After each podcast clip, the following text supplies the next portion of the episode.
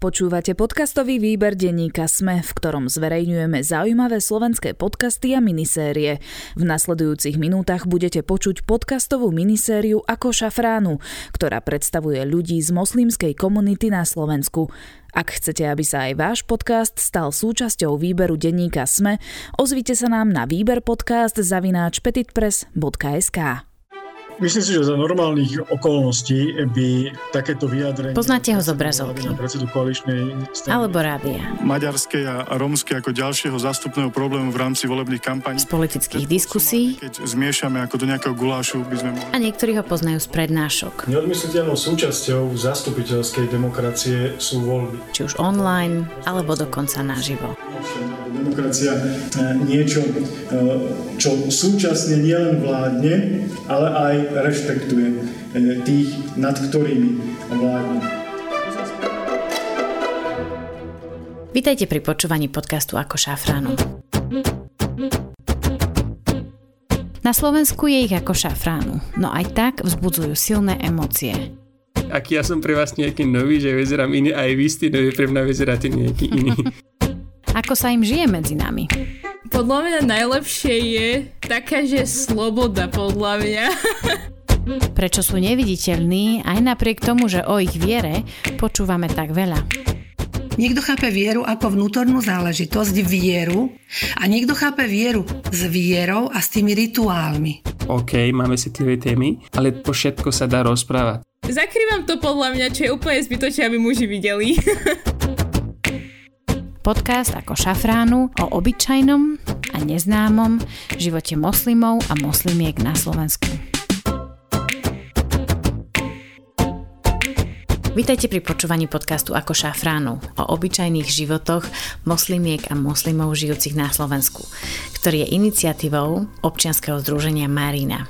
Moje meno je Katarína Urban-Richterová. Dnes budeme hovoriť s vysokoškolským pedagógom a politológom Jozefom Lenčom. Jozefa Lenča myslím si, že mnohí poznajú, najmä z médií, z televízie a podobne z rôznych politických diskusí, kde často vystupuje napríklad pred voľbami a podobnými udalosťami, ktoré sa v krajine dejú a je naozaj takým uznávaným politológom na Slovensku. Okrem iného však e, Jožo Lenč nie je len teda politologom, ale je aj najmä učiteľom, teda vyučujúcim na Univerzite svätého Cyrila Metoda v Trnave, kde teda taktiež učí politológiu. Myslím si, že je to človek, ktorý je veľmi racionálny, dokáže sa vecne pozerať na fakty, dokáže ich tlmočiť ostatným. S rovnakým spôsobom sa mm, vyjadruje aj možno k témam, ktoré sú viac kultúrne zamerané alebo nábožensky zamerané, teda mm, rôznymi témami okolo migrácie a podobne. Jozef Lenč je aj autorom kníh, ktoré sa teda venujú migrácii a teda tomu, ako sú vnímaní utečenci aj na Slovensku, taktiež tomu, ako sú vnímaní moslimovia na Slovensku a teda je aj jedným z predstaviteľov islamskej nadácie na Slovensku. Počujeme sa, dobrý deň. Teraz idú sekundy, teraz som to spustil. Super. Ja som seba za konvertitu nepovažujem, pretože ja som nekonvertoval. Áno, ani dnes sa nebudeme vyhýbať osobným témam, názorom a viere. A tentokrát teda poďme in medias res. Ja som mm, vyrastal ešte ako do 10 rokov v socializme to znamená bez akýchkoľvek náboženských praktik aktivít. Jozef vyrastal na Slovensku v socializme, kedy viera a praktizovanie náboženstva nebolo jednoduché, respektíve bolo potláčané. Po roku 89 však Jozef objavil, ďaká jeho starej mame, vieru v Boha. Pretože starka chodila do kostola, keď sme na dedine boli na prázdniach, tak som chodil do kostola, ale ja som tam sa chodil E, so sestrou pozerať na to, prečo tam ľudia chodia. Ako ja som sa tam osobne chodil pozerať, čítal som Bibliu, pretože ma to zaujímalo, že prečo ľudia čítajú Bibliu, ale na rozdiel od mojej sestry, ktorá je praktizujúca katolíčku, ja som nikdy praktizujúcim katolíkom nebol. Takže ja som nebol veriaci kresťan, ja som bol v podstate ateista. Avšak zhruba v 12 rokoch si začal uvedomovať, že... Že verím v Boha. Bol som zvedavý, prečo ľudia chodia do kostola, ale uveril som, že nie, niečo ako Boh je. Nepamätám si už presne ako a kedy, ale určite som to v sebe mal.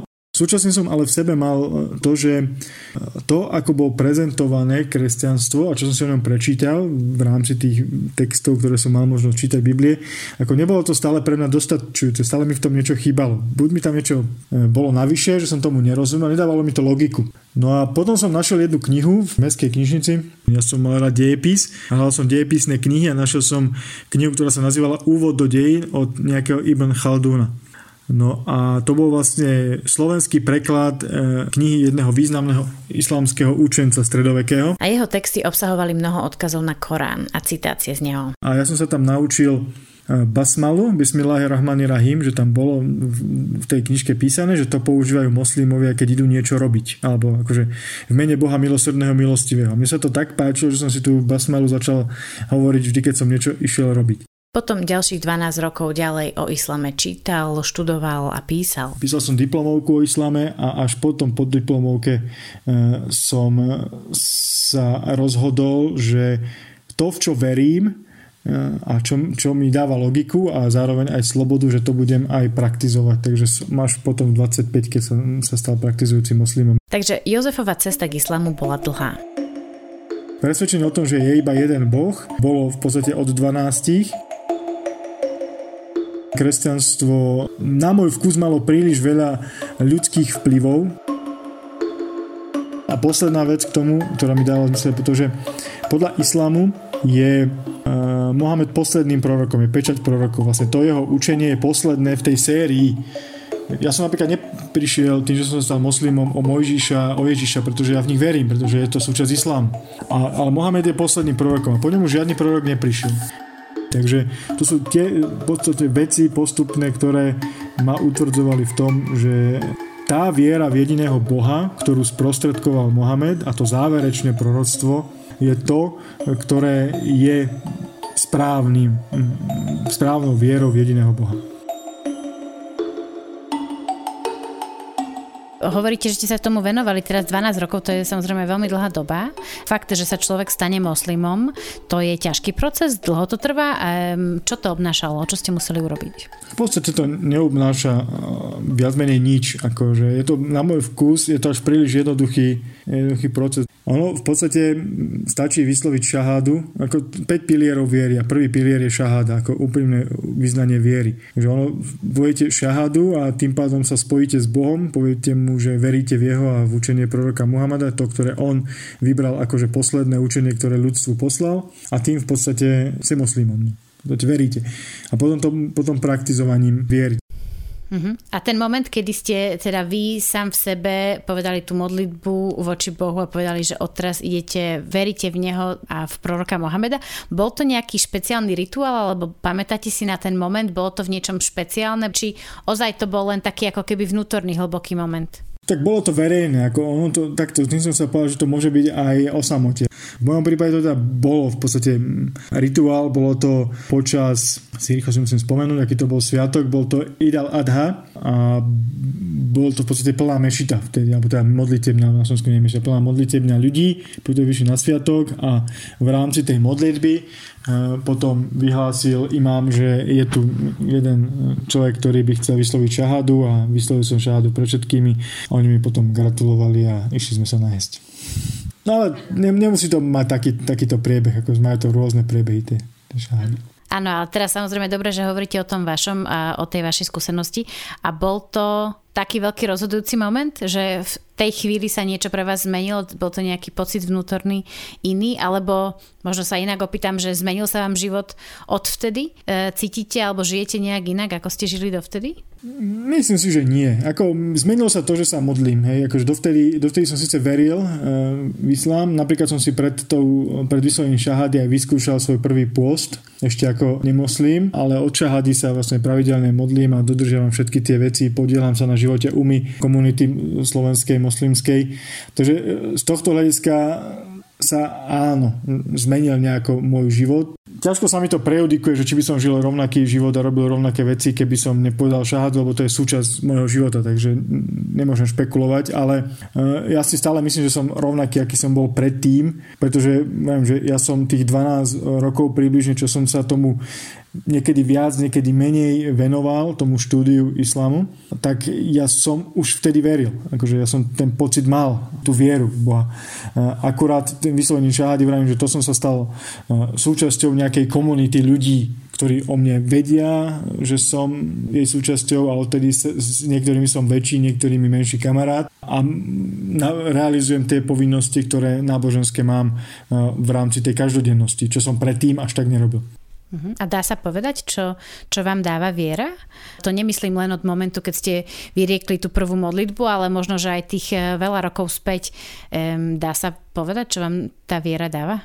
Rozmýšľam, ako v podstate istotu, zmysel života mňa aj slobodu dáva viera napríklad. Ako ja, ja sa cítim byť o mnoho možno slobodnejší, než som, sa, než som mal predtým pocit a slobodnejší v čom? Nie, mám taký pocit, že, že sa cítim slobodný. neviem, ako, neviem to popísať, akože to je pocit. Ako pre mňa napríklad je islám o mnoho slobodnejšia viera ako kresťanstvo. Ako čo sa týka toho, pretože ja nemusím nikoho počúvať. Hej? Nejakého človeka nemusím počúvať. Že tam nie je ten sprostredkovateľ nie. vo forme tej samotnej cirkvi, to hovoríte? Nie, ale napríklad nie je tam církev, nemusím sa spovedať, to, či sa dostanem alebo nedostanem do raja, alebo kde skončím, záleží na Bohu a na mojich skutkoch a na mojich veciach. Ale tá sloboda je v tom, že ja môžem v podstate žiť islamom bez toho, že by som k tomu potreboval niekoho alebo za niekým chodiť. Ono je to samozrejme veľmi ťažké, keď sa rozprávame o vnútorných osobných pocitoch a samozrejme ja od vás chcem veľké veci, aby ste mi povedali, aký by bol váš život, keby ste nemali túto vieru a tak ďalej, čo je samozrejme nemožné si predstaviť. Hovorili ste, že sa aj tešíte z toho, že ste súčasťou tej moslimskej komunity na Slovensku. Ako sa vám zmenil život od tých 25, keď ste si povedali, že toto je moja viera už dlhodobo, tak teraz ju idem otvorene vyznávať? Určite sa nejakým spôsobom zmenil, ako boli situácie, kedy som no, istým spôsobom pocítil, že to niekomu vadí. Človek to zistí na sociálnych sieťach, že to niekomu vadí, ale ako ja mám stále pocit, že žijem rovnaký život, pretože Mám v podstate stále tých istých kamarátov, ktorých som mal od škôlky. Čas ľudí mám tých istých kamarátov vlastne z obdobia mojej dospelosti, ktorých som spoznal ešte predtým. Našiel som nejakých e, nových, mám kamarátov v moslimskej obci, ale sú tam aj ľudia, s ktorými sa nestretávam vôbec, tak ako sa nestretávam s inými. Nejem bravčové meso, nerobím veci, ktoré by som robiť nemal. Niektoré sa mi darí vyhybať, niektorí menej, niekde možno občas pochybím. Podarilo sa mi nájsť manželku, ktorá nie je moslimka, nemám s tým ja problém a ona nemá problém s tým, ani jej rodina, že ja som moslim. Mám rodinu, ktorá je väčšinou katolícka, nemá problém s tým, že myslím teda moju rodinu z mojej strany, ktorá je katolícka, nemá problém s tým, že som moslim. Keď prídem domov za rodičmi, tak mama prispôsobuje jedálniček, nevarí z bravčového. Predtým, ako Jozef vyšiel do modlitebne a verejne povedal svoju prvú modlitbu a tak sa oficiálne stal moslimom, O tom viac ako 10 rokov poctivo rozmýšľal a samozrejme, keď už smeroval k tomuto rozhodnutiu, povedal to aj rodičom. Ja keď som išiel vysloviť šahádu, tak e, som sa predtým ako v podstate mm, nechcem že radil s rodičmi, ale akože chcel som poznať ich názor na to, aby mali. No samozrejme, ako ja hovorím vďaka Bohu, že môj otec je ateista, tomu to bolo jedno mama tá sa o mňa bála, bojí sa dodnes, takže tejto tá skôr hovorila, že prečo, že či naozaj musím, ale nebolo tam nič, že by bol niekto, niekto proti tomu. A keď ste hovorili, že vaša mama sa o vás bála, e, tak tá obava bola skôr možno o vašu bezpečnosť, že ako, aké to bude pre moslima žiť na Slovensku, alebo čo sa bála, myslíte? No z toho, presne z toho, akože aj si bola v tej otázke, že, že keď verejne sa ľudia dozvedia, že som musím, čo mi budú robiť, akože, že sa niečo stane, pretože ono, to istým spôsobom reálna hrozba, hrozba stále je.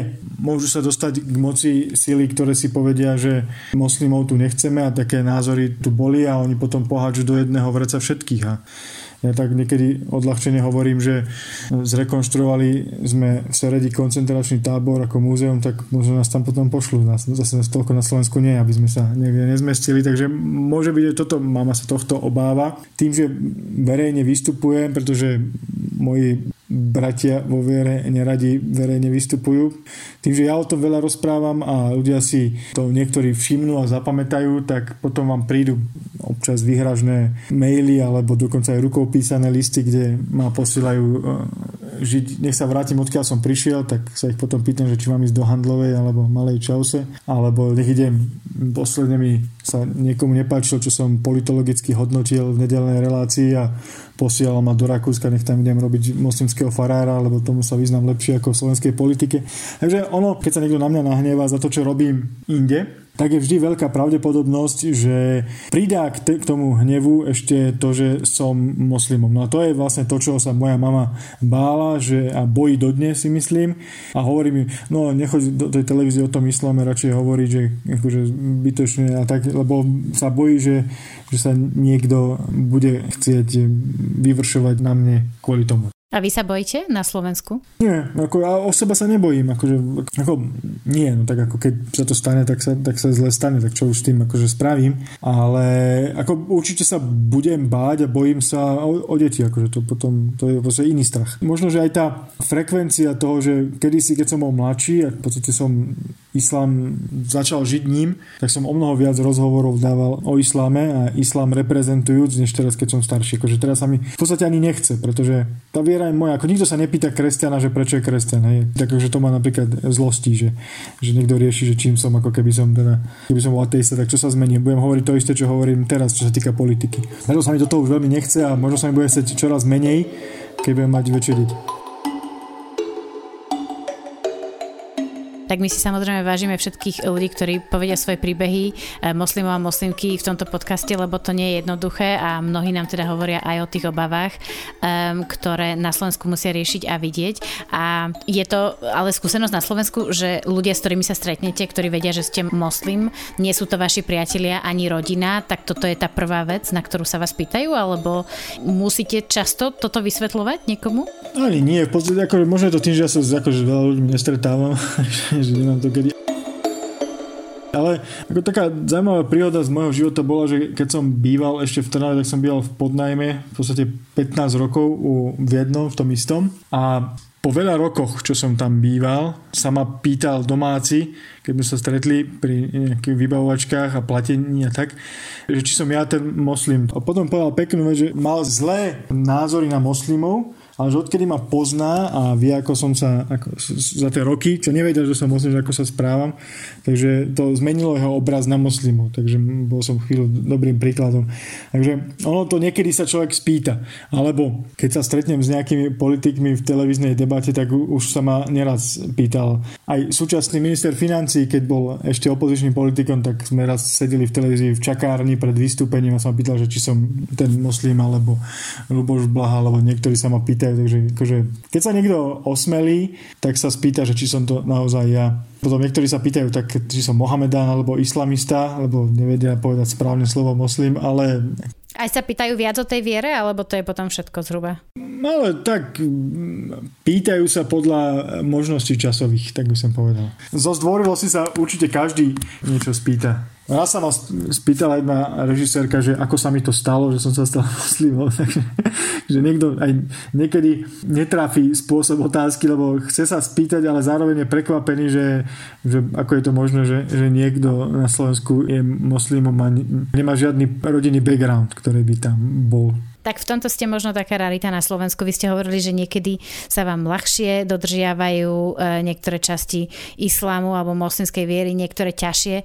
Čo je také najťažšie pre vás na dodržiavaní e, islámu? Tak čas modlitby je akože najčastejší problém. Už by som sa mal modliť, už mi zvonil, vrzgal telefón napríklad pred niekoľkými minútami. Ramadán je problém? Tak to nebol pre mňa pôst problémom dlhé roky, aj keď bolo teplo, aj keď som, ale skôr keď som býval sám. Teraz keď bývam s rodinou, máme malé, tak akože občas e, si musím nahradiť nejaký vynechaný deň potom po ramadáne, ale akože dlhé roky som s tým vôbec nemal problém. Dlhé roky som nemal problém v začiatku vôbec akože dodržiavať presný čas modlitby a tak, ale ako čím som starší, tak e, paradoxne a zaneprázdnenejší, tak to sú asi také tie najväčšie veci, ktoré, ktoré mi robí problém úplne dodržať.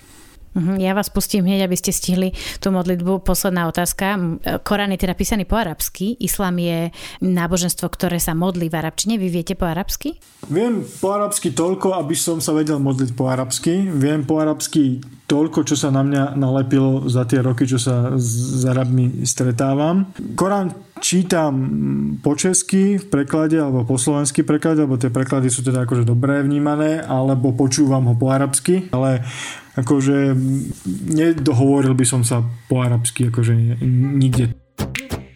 Tak toľko Jozef Lenč, ktorý, ako sám hovorí, nie je konvertitom, pretože on na islám nekonvertoval z inej viery, pretože islám je jeho de facto prvým náboženstvom. Dlho sme sa s Jozefom rozprávali, počas čoho mi vysvetlil, že on nepochádza z rodiny moslimov, je jediný v jeho rodine, kto vyznáva islám, no napriek tomu sa necíti byť sám alebo osamelý.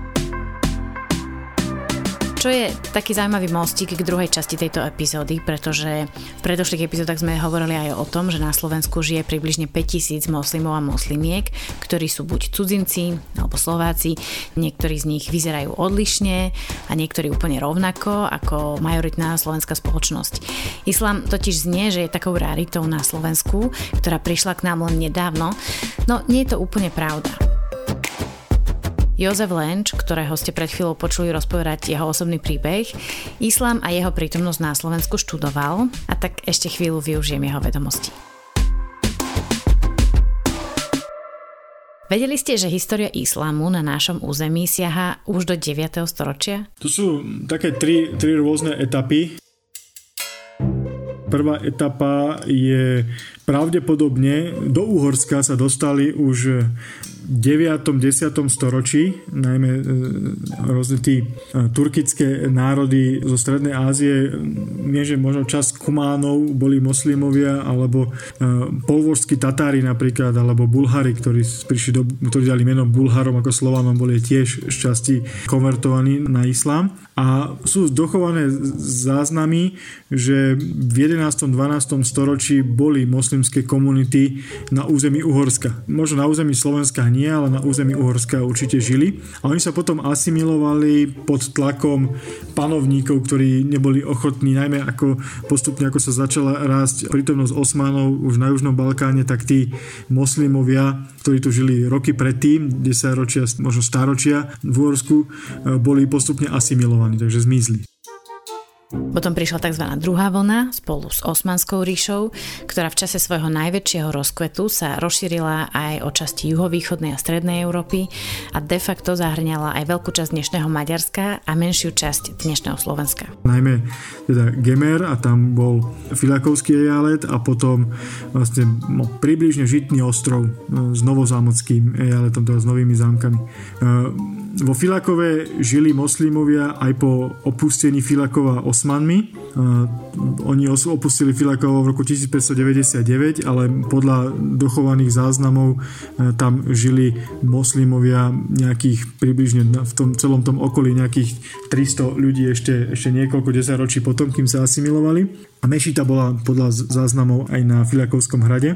A potom o zhruba 30 rokov neskôr potom v 60. rokoch 17. storočia, keď nové zámky obsadili Osmani, tak v nových zámkoch boli tiež mešity skôr prerobené kostoly alebo, alebo jedna mešita postavená údajne, kde boli knižnice a všetko možné, čo tam osmani vybudovali. Po neúspechu viedenskej operácie, teda obsadenia Viedne 2. 1683 e, sa moslimovia vlastne celá osmanská ríša sa stiahla preč, takže e, tá prítomnosť islamu tu zmizla. E, zachovala sa možno v niektorých menách ako napríklad tí, ktorí majú zase prezvisko Turek, je po, to je po maďarsky Turek, takže to, to pravdepodobne E, boli nejakí potomkovia tých Osmanov, lebo je to také osmanské meno.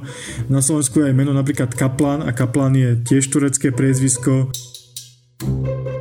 Takže Osmani sa zhruba koncom 17. storočia stiahli z týchto území a s nimi sa stiahol aj islám. A tretia vlna postupného príchodu moslimov na územie Slovenska, respektíve Rakúsko-Uhorska bola po anexii Bosny v roku 1908, takže začali postupne moslimovia prichádzať, podobne ako prichádzajú dnes moslimovia na Slovensko, to znamená buď to boli zmrzlinári, alebo kaviárne zakladajúci ľudia, alebo rôzni obchodníci, neviem, či vtedy boli aj kebabové stánky, ale ale dnes sú to teda aj, aj kebabári. Toto je tá tretia vlna histórie alebo príchodu islamu na naše územie. Hovoríme teda o začiatku 20. storočia a ešte stále o období Rakúsko-Uhorska. Vlastne v rámci Rakúsko-Uhorska moslimovia dostali v roku 1912, pretože boli súčasťou Uhors- Rakúsko-Uhorska ako Bosna ako súčasť, tak bol islám uznaný v rakúskej časti Rakúsko-Uhorska už v roku 1912. Ten zákon, keďže to bola duálna ríša, neplatil na území Uhorska, ale platil na území tej rakúskoj časti Rakúsko-Uhorska. Tak a ešte raz pretočme ručičky histórie dopredu, do čias Československa. Keď vzniklo Československo, tak tu moslimovia niektorí žili, niektorí boli konvertiti, taký najznámejší bol Brixius mal priezvisko a Abdallah Brixius mal meno, ktoré si dal potom moslimské, ale mal aj nejaké, nejaké české, teraz si viem spomenúť.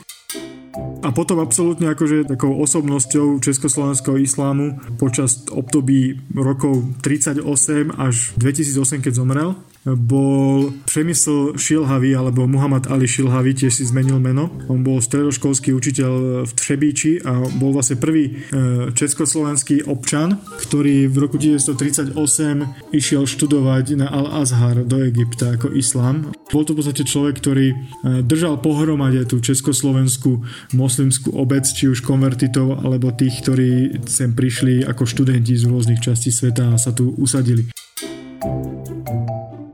A tí moslimovia tak ako postupne žili v Československu vlastne a žijú až dodnes. Snažili sa o uznanie obce, ale nedarilo sa to v podstate ani v Československej prvej republike. E, to božnie počas tých totalitných režimov, počas druhej svetovej vojny alebo po druhej svetovej vojne.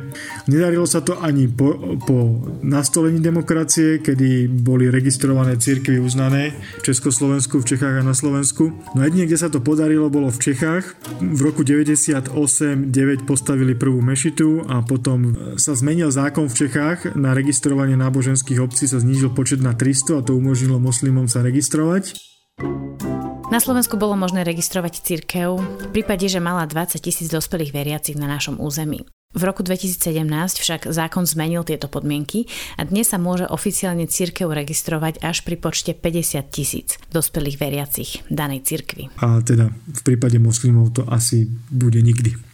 Je niečo, jedna, dve veci, ktoré by ste povedali, že na Slovensku nesprávne vnímame o islame alebo čomu nerozumieme o islame na Slovensku? Myslím si, že samotná interpretácia toho, čo je islám, sa nevie na Slovensku, akože to nevedia ani tí, ktorí by mali vedieť o tom, pretože o tom hovo- chcú alebo hovoria. Označovanie moslimov za Mohamedánov je podľa mňa urážlivé. To je ako keby ste Žida neoznačovali, nehovorili Žid, ale Židák, alebo o kresťanovi nie katolíkovi alebo kaťák. To je, akože, to je také akože ponižujúce a nie, poprvé nie je pravdivé.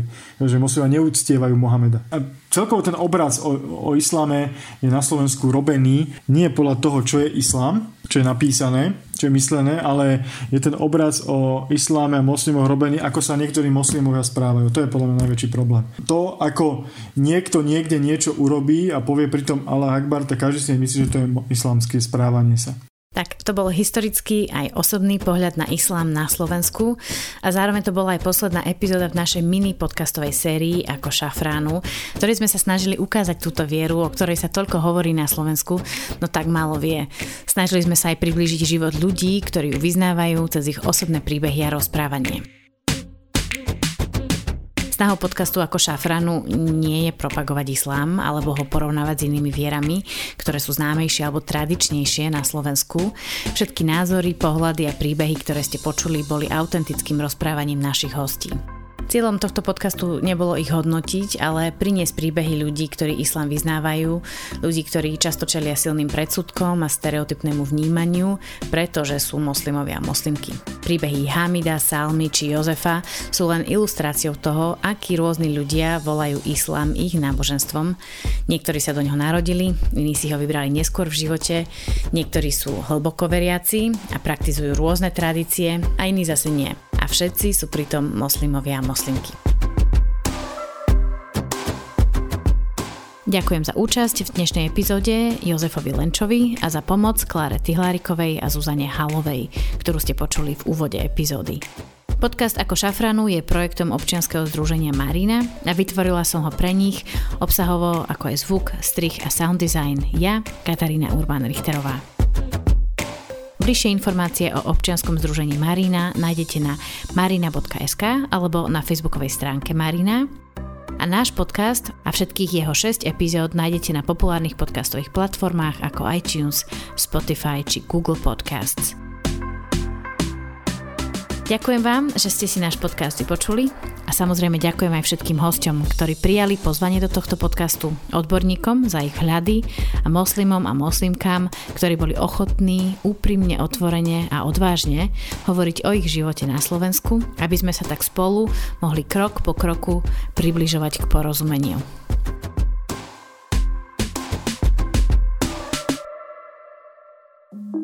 Volám sa Barbara Mareková a v denníku ZME pre vás robím podcast Ľudskosť o tom, ako na naše mentálne zdravie vplýva rodina a spoločnosť. S odborníkmi a odborníčkami rozoberám, ako sa v rodinách dedí trauma a ako sa dá v dospelosti uzdraviť. Ale rozprávam sa aj s ľuďmi, ktorí vyskúšali terapiu a zaujíma ma aj celospoločenský pohľad, ako sa menia slovenské rodiny alebo ako sa v našej spoločnosti cítia Rómky, Rómovia či ľudia, čo sú kvír. Poďte sa učiť spolu so mnou, ako lepšie rozumieť sebe, ale aj ľuďom okolo nás. Podcast Ľudskosť vychádza každý štvrtok vo všetkých podcastových aplikáciách.